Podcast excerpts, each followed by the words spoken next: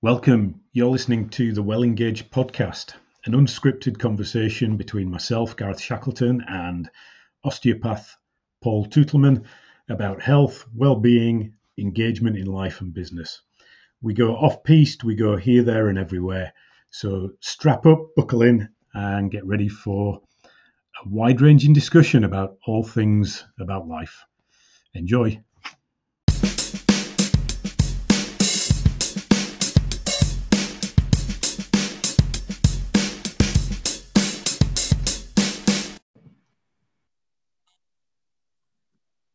Good morning, everybody. Welcome to Lionheart Radio. Uh, you're listening to Well Engaged on 107.3 FM. I'm here with uh, my usual host, Paul, Paul Tootleman. How are you do, doing, Paul? Good morning, Gareth. Yeah, I'm very well, thanks. I've just had a lovely week off and um, yeah, buzzing. Loads of sunshine, loads of time with the family, loads of time with the kids. Everybody's healthy, everybody's happy. Yeah, we're, we're, we're, we're good. Everything's good at the minute. difference when the sun shines, doesn't it? Oh, big time. Anyway, you? Yeah, I'm very well as well, thank you. Uh, been enjoying the the outdoors and the countryside that we have here in Northumberland. It's fantastic. Uh, so this week we've um, we've got a special guest with us. So uh, I'll introduce Victoria, and uh, so Victoria Victoria Hart. She's joined us today to talk about a new venture. Um, you know, the, the show that we, we run here every week is about life and business and, and being fully engaged in everything that you do. And uh, I think Victoria's new venture really fits that bill. And uh, excited to have her on today and uh, to talk more about what that venture is and how she helps people and uh, uh, to be more engaged. So, uh, welcome, Victoria. Good to have you on the show. Thank you. Good morning, Gareth. Good morning, Paul. Nice to be here. And good morning, the whole of Northumberland. And good morning to Northumberland. You're not based in Northumberland, are you? No, I'm based in uh, semi sunny Watford in Hertfordshire currently. Hertfordshire, right. Yeah. So, um, well, it's good to have you on the show despite that. And I guess your uh, your business interests and the way you help people is uh, is not just located in Hertfordshire. So, uh, no, no, no, we can reach people um, all around the world, really, um, with what we do. So, yeah. Very good, very good.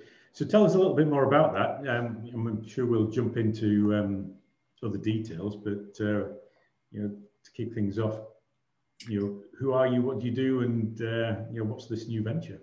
Okay, sure, I'd love to. Um, so, I'm part of a new um, holistic coaching um, organization, and we are called the Academy of Conscious Creators. Um, and it's been born out of work that um, the three of us have been doing um, for many years. Um, and that involves personal development, uh, spiritual growth, um, studies in human behaviour, understanding what it means to be human, um, as well as um, personal energy management. Um, so there are three of us um, myself, Pete Anglin, and Mahesh Taylor.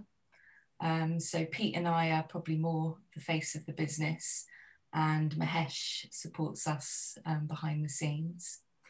Um, and what we do is we guide people to reach their full health um, potential and purpose um, by really helping them to overcome like limiting belief patterns mm. and learn behaviors you know part of our conditioning um, that we've you know learned as we've been growing up so that they can actually then start to create the story of their life um, start to live the life that they want to be living um, and we do this by working fully with the individual. So it's a full holistic um, approach where we support their physical, mental, emotional, and their spiritual well-being. Wow. Okay. So how do you how do you get to starting this venture? I mean, I, I don't. But like me, you know, nobody leaves school thinking they're going to be, um, in, you know, a, a conscious creator coach. um, so, you know, tell us a little bit about your history, your background, and how you come to you know, be starting this venture.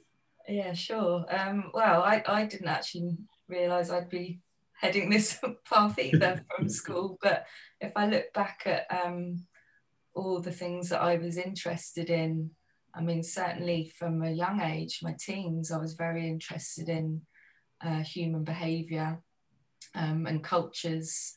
Um, I've always loved travelling and immersing myself in different cultures.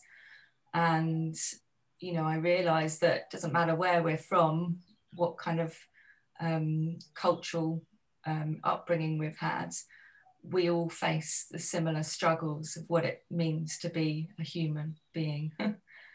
um, and so, you know, for as long as I can remember, I've always been interested in spirituality and personal development. So I've been doing things to support myself. Um, probably saw it more as a hobby and something that I didn't really talk about um, mm-hmm. to many people. Um, and my background's actually television. So for many years I worked in TV. Uh, so I guess I'm a storyteller. Um, and part of that has helped me to move into this field because, you know, I'm able to hold space for people, help them draw out or, or help draw out information about themselves so that they can start to unpick, you know, um, uh, their limiting belief patterns, I guess. So I've always had that um, nat- natural part of me to um, to hold that space for people and able to calm people um, when they might feel panicked or in moments of distress. Um, so it just seemed like a natural progression for me. Wow, very good. Um, so you, have been in television. So we, as a, an actor or no, no. Well, um, both on sort of commissioning and production side of uh, the business. Um, so work with some of the mainstream broadcasters as well as some smaller independents. Yeah. Uh, so the storytelling side of things that comes through as something that's important, you know, from the past, but you know, you use that as a thread now. So yeah. tell us a little bit more about storytelling and how you help people uh, that way well, I guess, you know, we've all got a story to tell, haven't we? And um, often we get caught up in our stories and they can be quite, um, you know, this happened to me and this is, this is who we identify with, you know, often our problem stories. So what we do in the academy is uh, work with people to help them change that story, which is via, you know, their mindset and their belief systems and help them to create a new story that they want to be living um, I mean, have our, our, sense of belief, you know, what we believe actually um, is how we perceive the world, mm. how we perceive the outside reality. So the minute we change our belief system, then we're actually able to change our perception and have a new experience. It's interesting. That's really, really interesting, isn't it? So earlier on, you mentioned about um, everybody from various cultures going through different struggles. So, what are the struggles of being a human being? Are there common loops that people get stuck on? You sort of meet people, and five minutes into the conversations, it becomes clear that there are some similarities between people. Well, certainly, I think we all struggle with mental and emotional issues. Um, a lot of that is probably conditioned in our from our family upbringing, our family dynamics, obviously our schooling, our society that we that we've been brought up in. Um, so I think you know, and also whether we're a man or a woman, I think you know, depend women certainly from different cultures, we might all share um, the fact that really over the last what is it maybe 50, 60 years that we've transitioned our role in, in society um, from the role that was historically the woman stayed home, uh, took care of the family. So we're, we're learning all the time. Um, and I think it doesn't matter what language we speak or you know how we've been brought up, we still struggle with the same emotions or mental um, health problems. Um, anything from you know low self-esteem to trying to navigate our lives, whether we've had a supportive upbringing or not.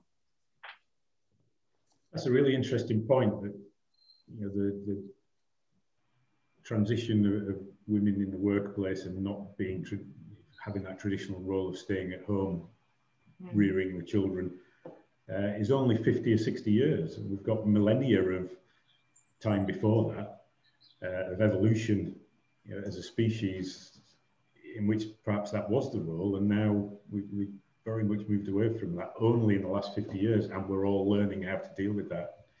It does explain a lot of the um, trouble and strife that's, uh, that exists in the world around that transition, doesn't it? It's only 50 years old.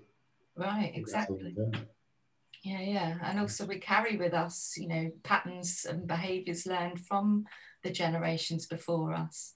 So these are the things that we're trying to work through so that we can overcome them um, and start creating, you know, fitting in a lot better, feeling like we can manage it better. How much do you think we need to recognize the, the hesitate to say genetic element of of that whole story, but the evolutionary element of that whole story as well. That you know, there are different roles for men and women in uh, in life. You know, regardless of the civilization that we've put around that society that we've put around it, there are different roles for men and women, and and almost what we're doing now and the way that society is now, where women have moved out of the home into into work. And I'm not against that, by the way. I'm just trying to very carefully put this into words. Um, how much are we fighting against that evolutionary history, and and and that's causing problems? Well, yeah, I think you raised some uh, valid points there because um, you know, we see a lot of women that are really embodying a, a masculine role in the workplace. And so, you know, in some ways they're losing their feminine touch, their femininity, um, so that they can compete in that, you know, male dominated environment. Mm. Um, I guess we, we see that a lot of women are maybe having children later in life now because they're pursuing their career first. Um, and yeah, I guess I don't know how that fits with men seeing, you know, women, you know, in this more competitive role or how, how that they, you know, they see it and respond to it as well. So mm. I think mm. you're right. I think we're all kind of learning, well, how, how do we work with that? How does it fit? And how do we balance those two kind of energies that are within all of us? Yeah it's fascinating, isn't it? I've, I've been doing a lot of um, research around you know, management theory recently, and you go back to the 1920s, 30s when people started talking about that kind of thing uh, and putting serious theory together. And it was very male dominated. And a lot of the theory around leadership and management in the workplace in particular, up until probably the 60s or 70s, is male dominated. There's very little room for uh, I guess, female psychology in that uh, whole theory. Mm. And now, you know, I think I think the workplace is a far better place for having a much better mix of, of the human race in it. Um, but you know, we still probably haven't really caught up, and there's an awful lot of learning to be done, both in practice and in in theory. Oh, absolutely. I mean, there's changes on both sides, and, mm. and learnings along the way. Yeah. Um, Good, and it's changing those belief structures, isn't it? I mean, that's what your venture is all about. It's changing people's beliefs, and uh, uh, and I guess understanding not just you know the outcomes that people are looking for, but perhaps also some of the unintended consequences. Right, right, yeah, because we we start to play out the same patterns if we're not aware of it. Mm. Um, so we might have a completely new experience, you know, new situation with with different characters in the in the story, but we start to recognize that oh, hang on, this feels a bit familiar, and we realize that because we've got these certain conditioned behaviors or limiting belief patterns, that again, we're just bringing that into the new scenario. Um, so often then we might create a disappointing experience again because we haven't yet been able to move through that. Fall back on the same pattern again. Mm. Right. Yeah, and it's not easy to recognize, particularly if, you know, that's been part of our sort of um, programming, should we say, from, you know, the way our family behaves, you know, that's normal for us. Mm. And we all have our version of normal. yeah, the comfort zone that we all fall back into. Paul, I think you're trying to say something. But, uh, well, there's there's loads of stuff I could put and ask questions on, but I'm really intrigued. It's um it's fascinating. There's particularly family traumas. Um, how difficult it is not to just keep repeating those things. They just seem to just seem to keep along. Um, so what what can you do for people? I mean, because for a start, people have got to be aware that they want to make a change, right? I mean, most people, if they're on the receiving end of their self-limiting beliefs, they're probably going to have low self-esteem. They're they're probably going to think, oh, do woe is me, and like they're stuck in rut and they can't get help. They've, they've probably got themselves into a financial position which is quite difficult, and they feel that they can't afford to go and get help. So who is it that's typically will pick up a phone or send you an email and say, look, I, I really need some help here? Like, what's going on? Well, good points because I was that person, um, hiding behind emails, low self esteem. Um, and again, to, you know, I think you raised a valid point about investment because I discovered that actually the best investment I can make is in myself, in my personal development because I can send myself on all the sales and marketing courses. But if I've still got self doubt and low self esteem, that's not going to make the slightest bit of difference um, in my uh, progression. So, really good points there. Um, but typically, we work with um, uh, people who are feeling stuck, I guess. Um, and it could be one, they feel stuck and they really don't know where to go. Um, or the second type of client is feeling stuck. They know where they want to get to, but they just don't know how to get there. And like you say, possibly keep, you know, going around in a loop. Um, so we offer, we have some three types of services that we offer at the moment. One is a free experiential service, and that enables um, a potential client to effectively try before you buy. Um, so they get to experience uh, the type of coaching that we would offer. And that also allows us as the coaches to determine um, whether we're a good fit and whether we feel that we might be able to help that person. Um, the second is more of a drop in service that we call Panic to Possibility. Um, and that's for people that might have an immediate challenge or they're feeling a bit distressed or um, in crisis and they want to jump on for a one-off um, session where we can guide them, uh, where we might be able to help them unlock um, some blocks and, and, get clarity on what sort of the next steps to take. Um, and then for people who are more serious about committing to making a positive impact in their life, we offer a 12 week coaching program.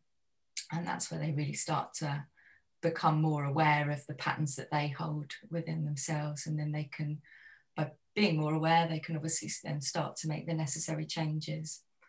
Um, so i think for for us you know there's that saying uh, seeing is believing but we like to say believing is seeing um, because as soon as we start to change our perception we start to see a new experience yeah any little twist on words. and so you mentioned that you take a approach, you and your team, uh, and, and, my technical capabilities are really subpar on this one. So I accidentally uh, locked myself out of the meeting just as I was getting to the good bit. you work with people on a physical level uh, to do with physical growth, spiritual growth, and I kind of got the feeling there would be another leg to that stool, which I didn't hear. Oh, so no, how, what is it? I didn't mention it. You work with yeah, sure. okay. So what does the, what does holistic mean in terms of your approach with people? How do you work with people on a physical and a spiritual, and how do you tie these things together? Sure, thanks for asking. Um, well, Pete and I actually met um, when we were studying energy management um, through the Morter Institute of Bioenergetics. Now, bioenergetics is, um, I find really fascinating because it bridges science with spirituality.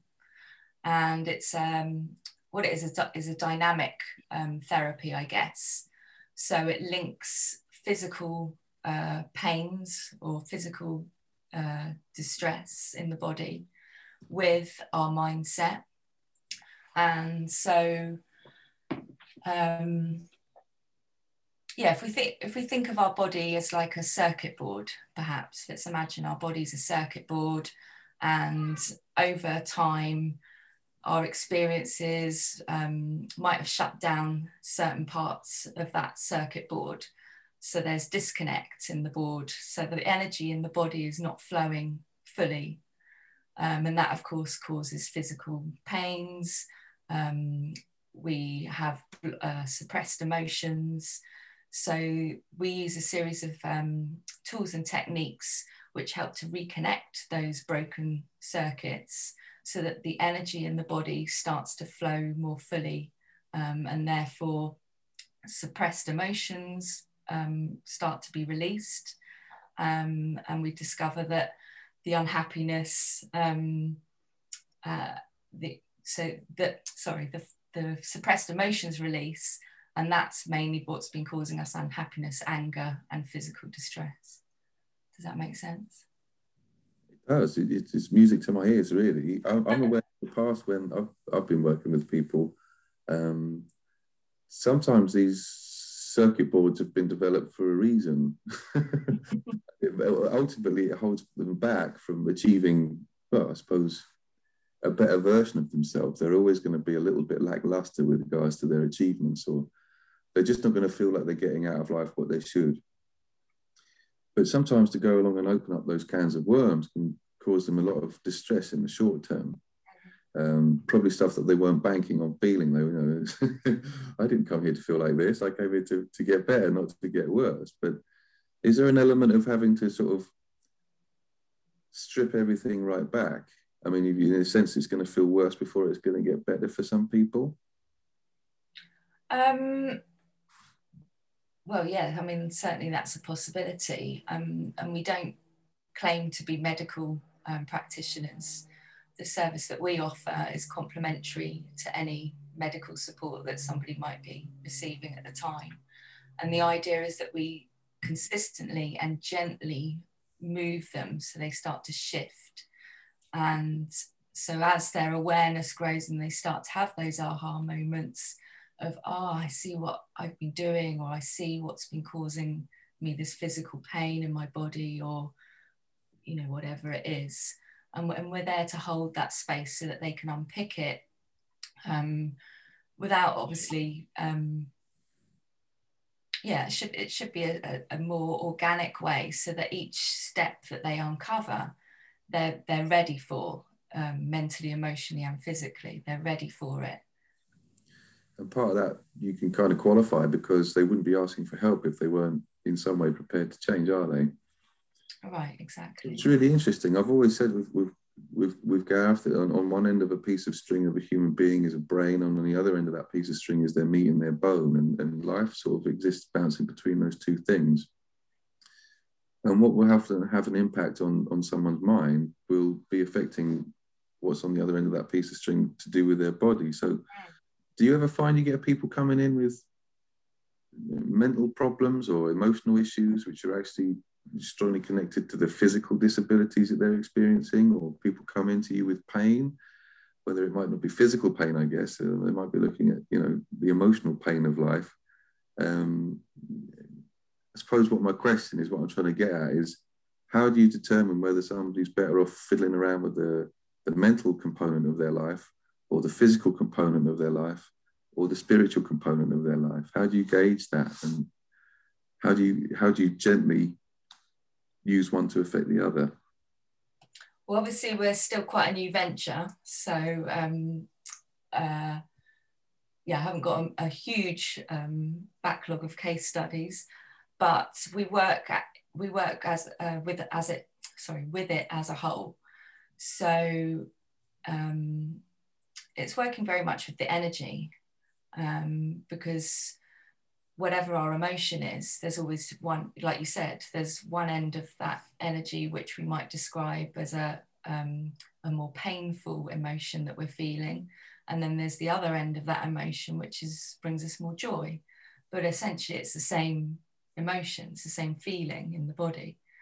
Um, and as soon as we start to unravel, work with the mind, work with our mindsets and our beliefs, then that helps us to release these blocked emotions, which should then therefore um, create more ease and comfort in the body.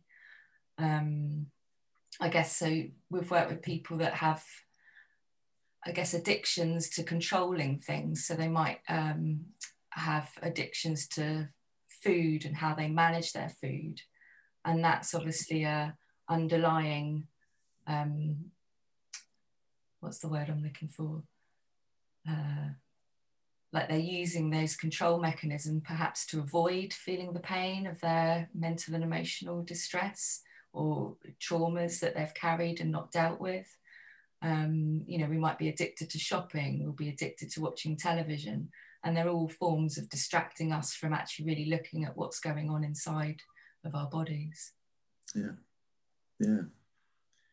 Well, I feel like a, a, a hyena feasting on the carcass of lots of fresh ideas here. There's, there's million things I could ask, but um, Gareth, I'm going to hand it back to you. I, I need to get some structure back in here because I feel like I've, I've been too personal and hogged everything.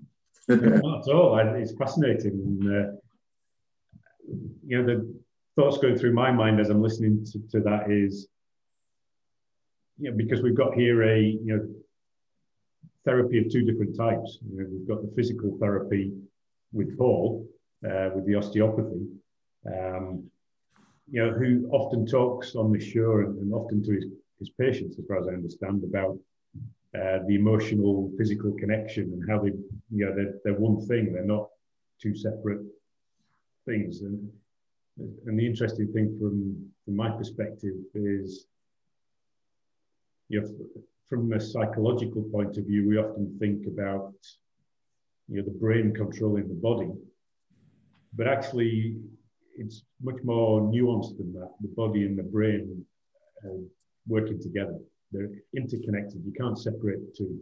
Mm. You can't say that one controls the other or anything like that. They're part of a whole. Um, but I guess you know you start to think like that and you start to blur lines in terms of you know what is medical because we make these artificial boxes don't we? Some things are medical and some things are spiritual and some things are um, intellectual and uh, emotional. But if someone comes to you i mean what you've said is that they come to you because they're stuck. They, they can't achieve something I guess they're not coming to you when they're in physical pain. You, although they may get benefits that you know, release that pain, they're not coming to you because of pain. Is that right? Am I right in understanding? Yeah, yeah. We don't do hands-on. Um, uh, yeah, we don't do anything hands-on. It's um, the coaching takes place um, online, um, and actually, it's like you say, it's through working through the mental and emotional issues that that individual who may be also carrying physical pains yeah. may start to notice that they're by doing this work that the physical pain is also diminishing as a result um, right. but i think you raised some really good points because you know historically we've um, you know we've only sort of measured the type of um, intelligence around iq and so um, what we work with is more EQ. So going from uh, intellectual intelligence um, to recognizing that emotional intelligence actually is also really important. Um, so we teach people to get more in touch with their intuitive and empathic intelligence um, because there's more to the human ability to navigate our lives in that way. And also I guess, base our success on how on our level of happiness. Um, because another thing I think Paul touched on earlier is again is a you know achievement in life, um, and again for you know I don't know for as long as we can remember really, particularly in developed countries, you know we've we've um, based success on financial achievement, and you know if you're not a millionaire then you haven't made it. But what about you know our health? What about our emotional well-being, our mental well-being, our family dynamics? um, our friendships, our passions, you know, our hobbies and interests, those things seem to have, you know, taken a sideline. And so when Paul said earlier, asked earlier about a holistic approach, you know, that whole well-being, do I feel happy in all areas of my life? And there's always going to be some areas that are, you know, we feel more happier in and others need a bit of work. But the idea is to balance those all, uh, all of those so that we feel like a whole human being living a, a full life. I find it really fascinating the concept that we would judge how well we're doing by how much money that we've got, and yet it's like the more money that we have, we keep using it to buy more experiences to try and fill that hole that, to make us feel like we've achieved something. And it seems like a, a bottomless pit that we just keep piling all this time and energy and money into. And in actual fact, if you just learn to just stop and appreciate what you've got, you don't actually need anything more. It's really interesting. Uh, you, have taken on this venture, and there's people out there. You obviously, especially through the um, COVID, it's been very easy for myself, particularly, but also people that I'm working with, kind of shut down almost like it goes that they've been in energy reserve mode like because you don't know what's going to happen right? So if you you know, if the food runs out and the supermarkets aren't being stocked, I don't really want to waste time going to the gym or working out or doing exercise because I'm going to need that energy to potentially go and forage for food, right? At least that's what was going through my head at the beginning of COVID. But you've come out of this and you've got a new venture going on, and this has obviously taken some work behind the scenes to get it to this point here. So, how have you dealt with the COVID and the lockdown then? Has it been quite inspiring for you to get this project underway? Or, you know, what's it been like in terms of getting to this point? Great question. Um, I think I've been fortunate because I've been doing this work for a while now, a long time, you know, even before I decided that I was going to make it into my career.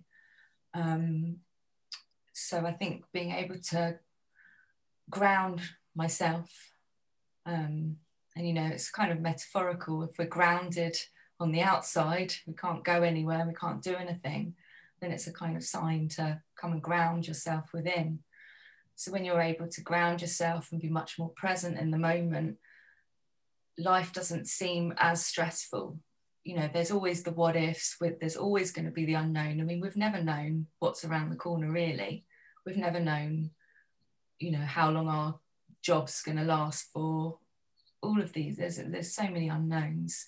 But if we're able to ground ourselves then we're much a, more able to calmly um, get clarity and then know what the action steps are um, that we need to take I think most of our stress in life is because we're worrying about things that haven't even happened yet and may not even happen. Um, and by doing that, we tend to create these things, you know, inadvertently because that's where our attention is. Um, there's that saying, you know, wherever your attention goes, energy flows. So if you're constantly focused on lack and what you haven't got and what if, what if, then actually that's kind of what you end up creating, whether you realize it or not. Yeah, you have to watch your thoughts. thoughts, definitely.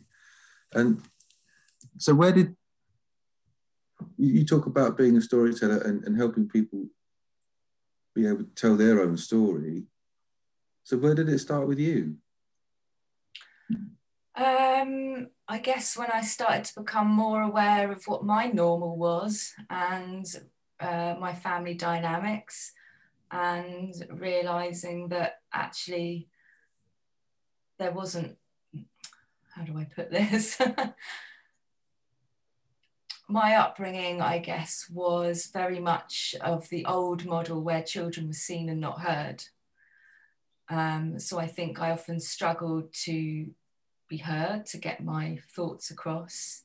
Um, and if I had, you know, if I got emotional about something, um, it wasn't something that, you know, my family tended to sit and ask questions, you know, what's causing this, what's going on, what, what's upset you. It would more be, oh, you know, this is not, this is bad behavior, and therefore you'd receive some form of, of punishment. Um, so recognizing that, you know, that was my normal and actually it's not normal and it's not the normal I want to be continuing or passing down in my um, family. So I had to take some steps to, to change that. And um, yeah, it's not always been easy because, as we said earlier, some of these generational patterns or family patterns are so, you know, built into our systems. They're really quite difficult to recognize at times. So it does take you know a lot of work and being kind to ourselves you know don't beat yourself up that oh you made a mistake again you got it wrong again just knowing that oh hang on you've done it again that's a great step forwards because you're starting to get that awareness and see that ah oh, this is a pattern that i have that i play out so now i can start to change that pattern and create a new play create a new story essentially how am i going to show up in the world am i going to continue um, sh- uh, showing the same patterns that you know my, my that have been inherent in our in our generational dynamics, or am I going to start to show up in a different way? Um, well, awareness is key there, isn't it? And so you would be aware as a child that you know you you would have feelings or emotions. You'd be sat at the dinner table, people might be talking, but you're not really feeling like you've been heard and that's eating away at you for a while. So, did, would you say that that kind of led you down some dead ends, like with regards to what you try and do with career or life or relationships? How did you know the feedback was coming to you that's saying actually there's something else out there that's more important? Uh, well, it took a while. um, and it actually forced me to go within, I guess, um, which is where I then started to learn a lot more about myself and spirituality. Um, but you're right, uh, it affected my career. I would apply for jobs and I would have really low self esteem and be really nervous, lacking in confidence. I didn't actually expect, I suppose, I didn't actually expect to achieve good things. Um, and probably going back to what Gareth and I were talking about earlier about women moving into the workplace. Um, you know, women in my family hadn't had careers so I didn't have any role models. Um, I also believed that I would naturally be progressed up the corporate ladder. You know, I didn't really fight for the jobs or the roles. I, I was, yeah, the, the good girl sitting at the desk. um, and then would get frustrated and angry or whatever the emotion was because I wasn't where I wanted to be um, in life. And what, what were you doing before this then? What were you doing? What was what was the desk? What was it you were working in? What was it? So um, uh, probably yeah, my first sort of jobs were in um, television. Worked for ITV for a number of years, and then some independent production companies. Um, initially started in the commissioning side, where um, producers would come and pitch show ideas to us um, and then I transitioned across to the production side. Um, and then again, after not really getting the role that I wanted um, and uh, having to face redundancy, um, I did get a bit of courage and I took some of my redundancy money and decided that I was going to go off and become a documentary filmmaker, as you do. trying that for a couple of years didn't uh, didn't work out for me, but it certainly um, uh, gave me some more skills. Um, I travelled to different countries, so again, it helped me to um, connect with people, I guess, and learn how to draw out information from them when I was interviewing them. Yeah, absolutely. Yeah. Probably a wealth of experience and stuff that will be of benefit to you now that you didn't Exactly. I had no uh, idea back then. you're reeling from the fact that you can't make it as a documentary filmmaker. You're be sharing all the experiences and knowledge that you gained. Mm. Make any films that we might have seen, even though it wasn't successful. I did get I did get a film onto Amazon and some uh, film festivals, but yeah, I didn't didn't make it. didn't, didn't become the millionaire. That's the definition of making it. yeah. A film on Amazon sounds pretty good to me. Come on, what's, what, what was the film? Oh, I did. Um, I I've always been fascinated with arts, and um, I actually like puppetry because I think it kind of reflects the human condition. Um, and I think, um, well, so my concept idea was to look at real issues, whether they're social, environmental, or cultural. But if we, obviously, with documentaries, you have a historical piece that you need to cover. So, how was I going to tackle that um, when obviously you can't go back in time? So the idea was that I would bring the arts, um, storytelling through the arts to cover historical um, parts of the, the story. Um, so I travelled to India with a view actually to um, tackle an issue around women, again, women rising in careers and, you know, stepping outside of their um, family role, but ended up, um, ended up making a film about um, a, well, environmental film about sustainable waste. so yeah. Couldn't be any further from the concept. exactly, but I did feature a woman, uh, a woman puppeteer, so she was my my um, character character to follow. I think sustainable waste is probably spot on, isn't it's it? Very relevant. Yeah. about where people are stuck. It's sustainably wasting, isn't it? It's an interesting little analogy there.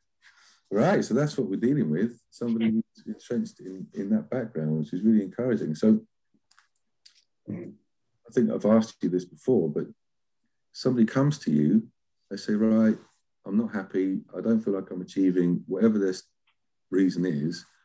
What happens next? They can go for one of your options. You've got the free um, experiential moment, which would be like a sort of an hour sort of listening to them say what they need to say. Um, you've then got the drop in, which is from panic to possibility. So that's where they start to freak out and they're like, hang on a minute, what, what can I do to get through this moment now to get back to feeling better about myself? Well, then you've got the 12 week program.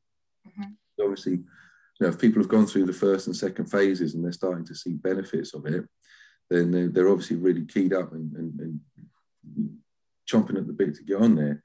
So I don't want you to give away stuff for free, but with regards to the 12 week program, what are some of the things that you would do with people, for example, on from a spiritual component? What would you do with people on the on the on the physical component? What what techniques would you use to help bring them out? What would happen when they sit down in front of you online and say, right, let's go for it? Okay, so we would go through, we would take the client through a gradual process, um, which is tailored to their needs, um, their pace, and their desired outcome, and also meet them where they are in their own personal growth. Um, so perhaps spirituality may not come in until much later if they're not, you know, if they haven't been on that path. Um, so we might start working with whatever the mental emotional uh, issue is. Um, and then we use a, power, uh, a variety of tools and techniques, one of them being a powerful breathing technique. Um, I think, you know, not much credit is given to breath, but of course, that's our vital um, energy force. Without breath, we're, we're not living, are we?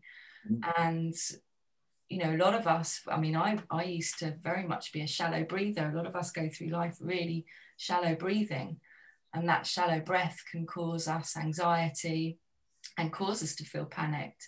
So we might take them through a, a technique initially to, before we go into the session where we just get them into that calm state. So um, we can have a go now if, if you like. part of the show, as far as I'm concerned, you know, when we get into breathing exercises live on, on air, you know, it's just nirvana for me. Paul gets to do this all the time, hence the. so it's good to have somebody doing it to him this time. Yeah. Okay. I'm ready. So if you want, if you want to get just comfy in your chair, just relax into your chair, and just start to follow your breath in and out.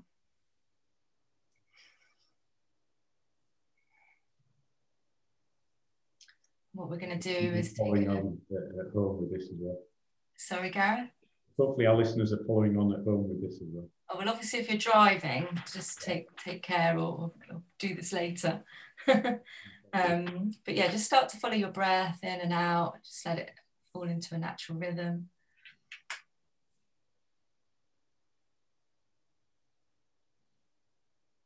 And then what we're going to do is take a deep breath in through our nose for four. Really fill up your belly and then hold it for four. And then breathe out of your mouth for four. Hold for four.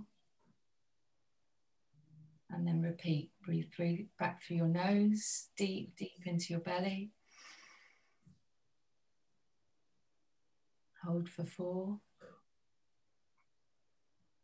And release back out of your mouth for four. And then hold for four. And then back in through your nose. Hold for four. And then out of your mouth for four. And hold for four. And that's a real um, good exercise that you can quickly do for instant stress relief. How, how does that make you feel? Paul, are you still with us? yeah, well, it's, it's every time, doesn't it? You immediately cut out all the chatter, the mental chatter.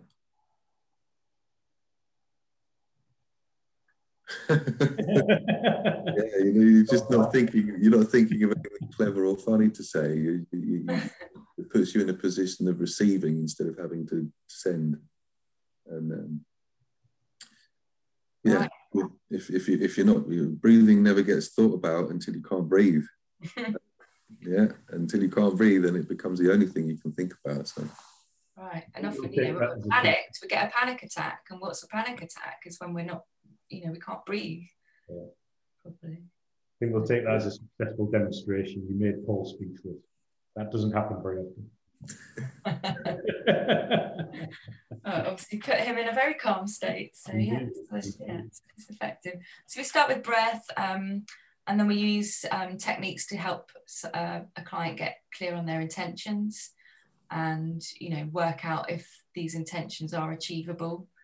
Um, we look at what might be blocking them from achieving those goals. Um, and usually that's a belief that they hold about themselves.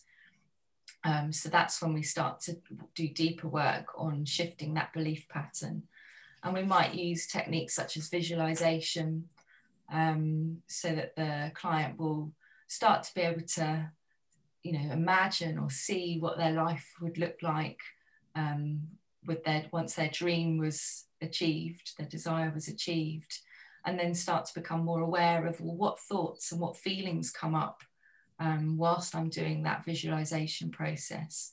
And then that helps us to identify, well, where, where are the blocks that they're holding?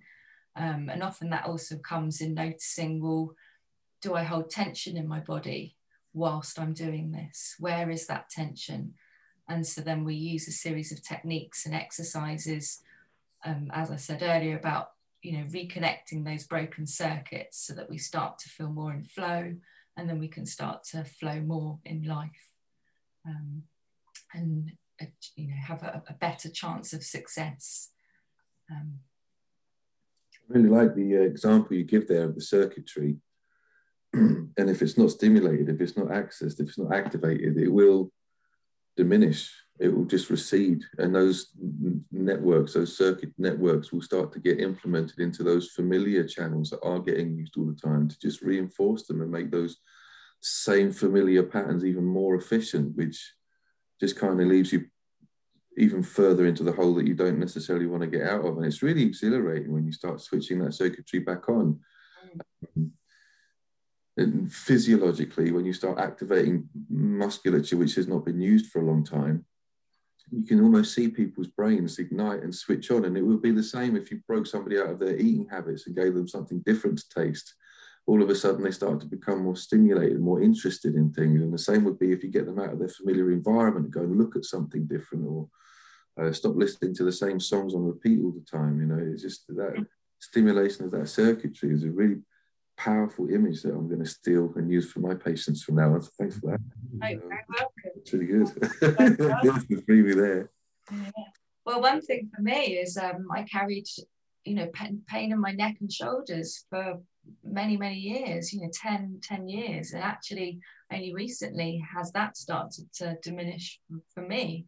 And I realized that a lot of it was because what I said earlier, not being able to um, express myself. I went through situations in my life where I didn't speak up when perhaps my boundaries were being um, overstepped. And I think all of that carried this block of energy in my um, neck and shoulder. So, yeah. yeah well, you, your, your physical, your, your posture will just simply, your posture is really just an external manifestation of what you're feeling inside right? So if you've got the weight of the world on your shoulders, if you feel encumbered, if you feel like you've got a lot to deal with, then you're, you're instantly going to drop into that forward head position. Mm. Now, what's stopping your head from dropping into the table or smashing into the keyboard is going to be the musculature down the back into the neck. And you can try and correct that physiologically by getting people to engage with things and try and be aware of the posture. And you can get some input on there, but ultimately, if the root of their their, their, their cause is unhappiness or they're frustrated or they need to take shelter, they're just going to drop straight back into those familiar patterns anyway. So it's really interesting to hear you talk about dealing with things that are right at the core issue, what I believe is at the core issue. So, wow, there's like a million other questions I could I could dive into here, but we, we, we, I don't know how we're doing for time, Gareth. You're the you're the ad. About 10, 15 minutes uh, left, I think. Fantastic. All right. Well, look, duty calls. I've got to obey the calls and demands of nature. All right. so um, please keep talking. I'm going to disappear for about three or four minutes. okay, excellent. Uh, thanks for the warning. Maybe um, come back to the storytelling because I, I, think that's really interesting, and you know your history, obviously your um, your backstory, obviously plays into that uh, really well. Do you use storytelling within within your coaching? I mean, I've got in my mind things like storyboarding and doing a, a future timeline and uh, mapping out, you know, different characters and the, the three three act play and all of that. So, uh, you know, do you use those kinds of techniques in, in what you do? Um, certainly for those that are open to that kind of thing. Um, I mean, you've probably heard of uh, vision boards. Um, so we might encourage somebody to start creating a vision board of actually what what does this life that they want to be living look like. Mm. Um, so obviously, the more we see that, we start to um, embody that and start to believe that it, it could be possible. Um, I mean, that's been a struggle for me for for a long time. Is yeah, actually believing that that things can be possible and not getting switching to default um, my default mode was not expecting that good things might happen or good thing or that things would work out for me. So mm-hmm. yeah, took taken and it's you know it's you never at the end of the journey. It's, it's an ongoing process, and yeah. you know whilst you might become more aware of things, there's always going to be something that might snap you back or send you back into those patterns. So it's just you know maintaining maintaining that um, as you, as you would your you know this is our body is our vehicle for this life so as you would maintain your mm. car, you need to maintain your your body and yeah, body and mind, isn't it? I mean, we all fall into these because it's historical ideas about body and mind being separate, but actually it's body and mind together. It's not mental health or physical health. It's mental and physical health together. And, and just saying mental and physical health makes that separation. I think we mm. need to find a word that you know talks about health in a more holistic way, but perhaps without using the word holistic, because that's got its own baggage uh, and story uh, associated with it. But um, yeah, something that just we just talk about health rather than mental and physical health because they're not separate things. No, that's right. And, you know, I think one of the things that's missing a lot when we do talk about mental health is actually our emotional well being, um, because that plays a big part. Yeah. Yeah, absolutely. Um, so the work that you do is online, it's, it's Zoom calls, I, I guess. Mm-hmm. Other yes. digital platforms exist. Uh, um, so how do, how do people reach you, you know, if they wanted to talk to you and have a Zoom call with you, how do they uh, get in contact with you?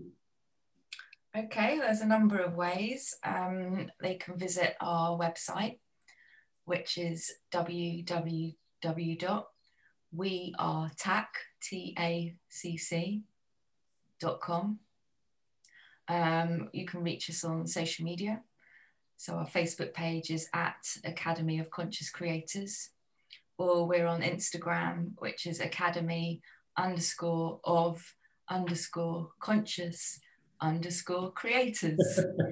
Maybe need to, to think about that before, but you, you would get there. Um, and we've also actually just launched a uh, short podcast series um, where each week we look at different um, topics around mental and emotional well-being and obviously what's um, you know what, what our environment is presenting to us and you can find that um, on anchor fm which is anchor.fm forward slash conscious hyphen creators. Very good. Lots of ways to find out more about you and get into it absolutely. I guess a, you know, a question to, to, almost wrap things up that perhaps should have started with is uh, what is conscious creation? Well, it's what Paul was saying earlier, becoming more aware, aware of our patterns and behaviors, so then we can start to shift them and create something new. So um, drawing the unconscious into the consciousness and, uh, and then being able to play around with it and mold it, shape it, do something with it rather than just having it stuck in the subconscious. Exactly, and that's how we start to bridge over to the spiritual side of things as well. Um, yeah, so we're, we're more um, able to either consciously create our life or certainly to make conscious, informed choices in how, you know, in what we do in our life. Um, so many of us try to change something that we don't like in our life, but we're not looking at our behaviors and how we're impacting um, the experience that we're having.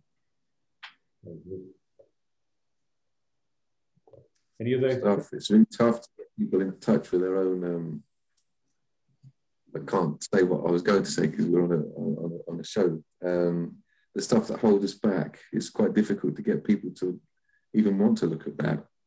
And there is an argument that's come up to me a few times, which is that that repeated trauma that just keeps carrying on and on and on and on and on, uh, subconsciously, that is there for a reason. And actually, it's got us to this point here, so it must be of some value, right? I mean, there's pretty good, you know, arguments for saying actually, I, I don't want to change. So I guess that's not your ideal customer then. if people are entrenched it and they don't want to change, don't don't bother coming to look for you. Well, I think that you're right. And all these behaviours and, and experiences that we've had in life have all served a purpose. And there's always a lesson in it.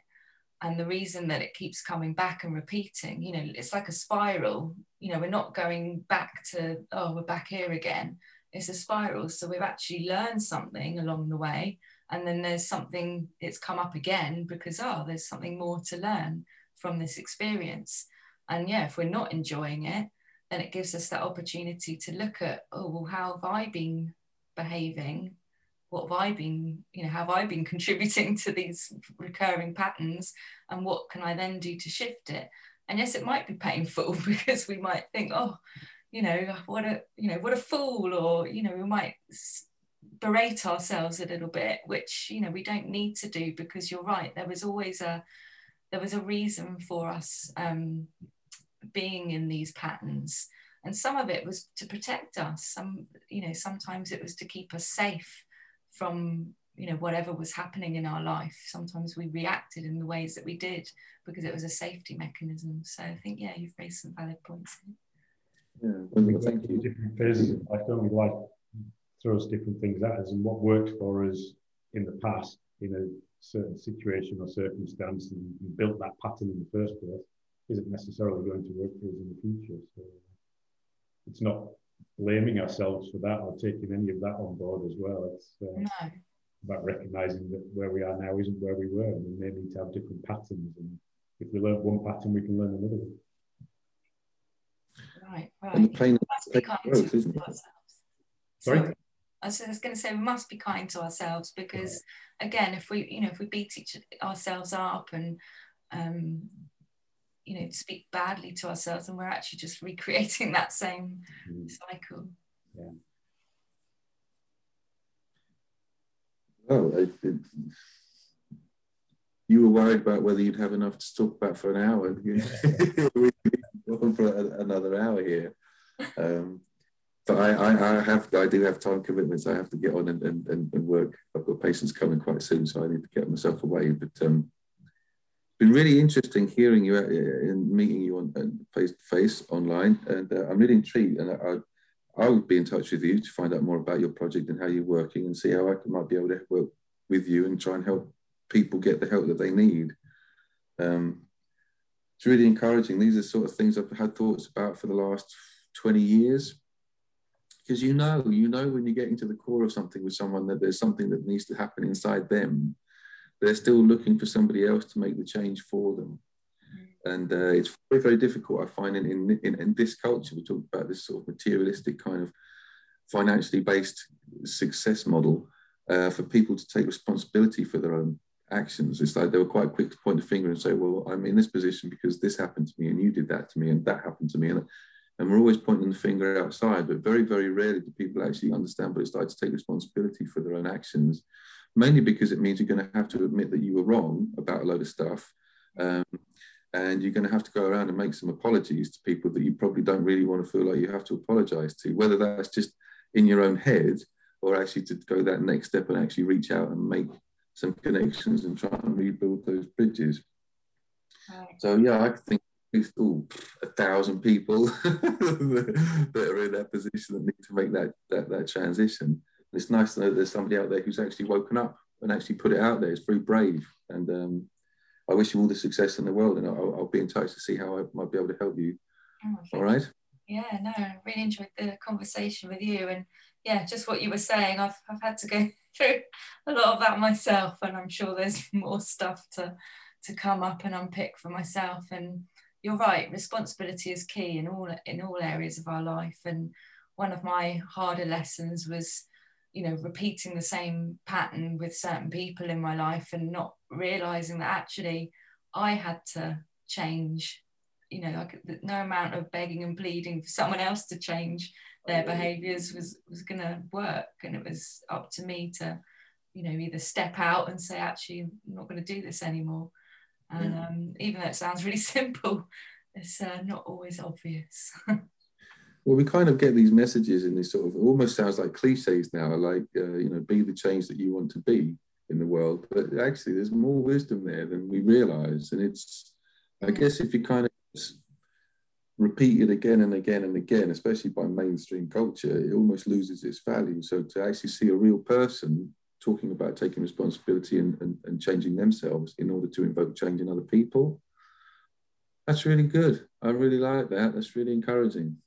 Thank you. Thank you so much. Very good. Well, thank you for being on the show today, Victoria. It's been fascinating to have you on and wish you all the very best with your new venture. And as, as Paul has said, I think any amount of opportunity there and building relationships with people like Paul who uh, you've got real synergy with is, is going to be a fantastic way to uh, build your business. And uh, all the very best to you. And uh, thank you for coming on. Yeah, I look forward to that, Paul. And thank you so much for inviting me on the show. Have a lovely day ahead. Thank you, Gareth. Okay, thanks everybody. Um, thanks for listening to the show, and uh, I hope you've uh, found that as interesting as, as I have, and as uh, Paul seems to have done as well. And uh, we'll see you all next week, or we'll speak to you all next week uh, on next week's show. Thanks for listening, everybody. Take care. Bye-bye. Bye.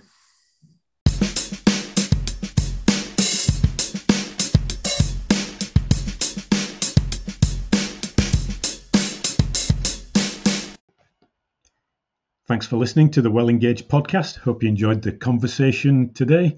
Uh, tune in again for another chat between myself and uh, my co host, Paul Tootleman. Same time next week. Bye bye.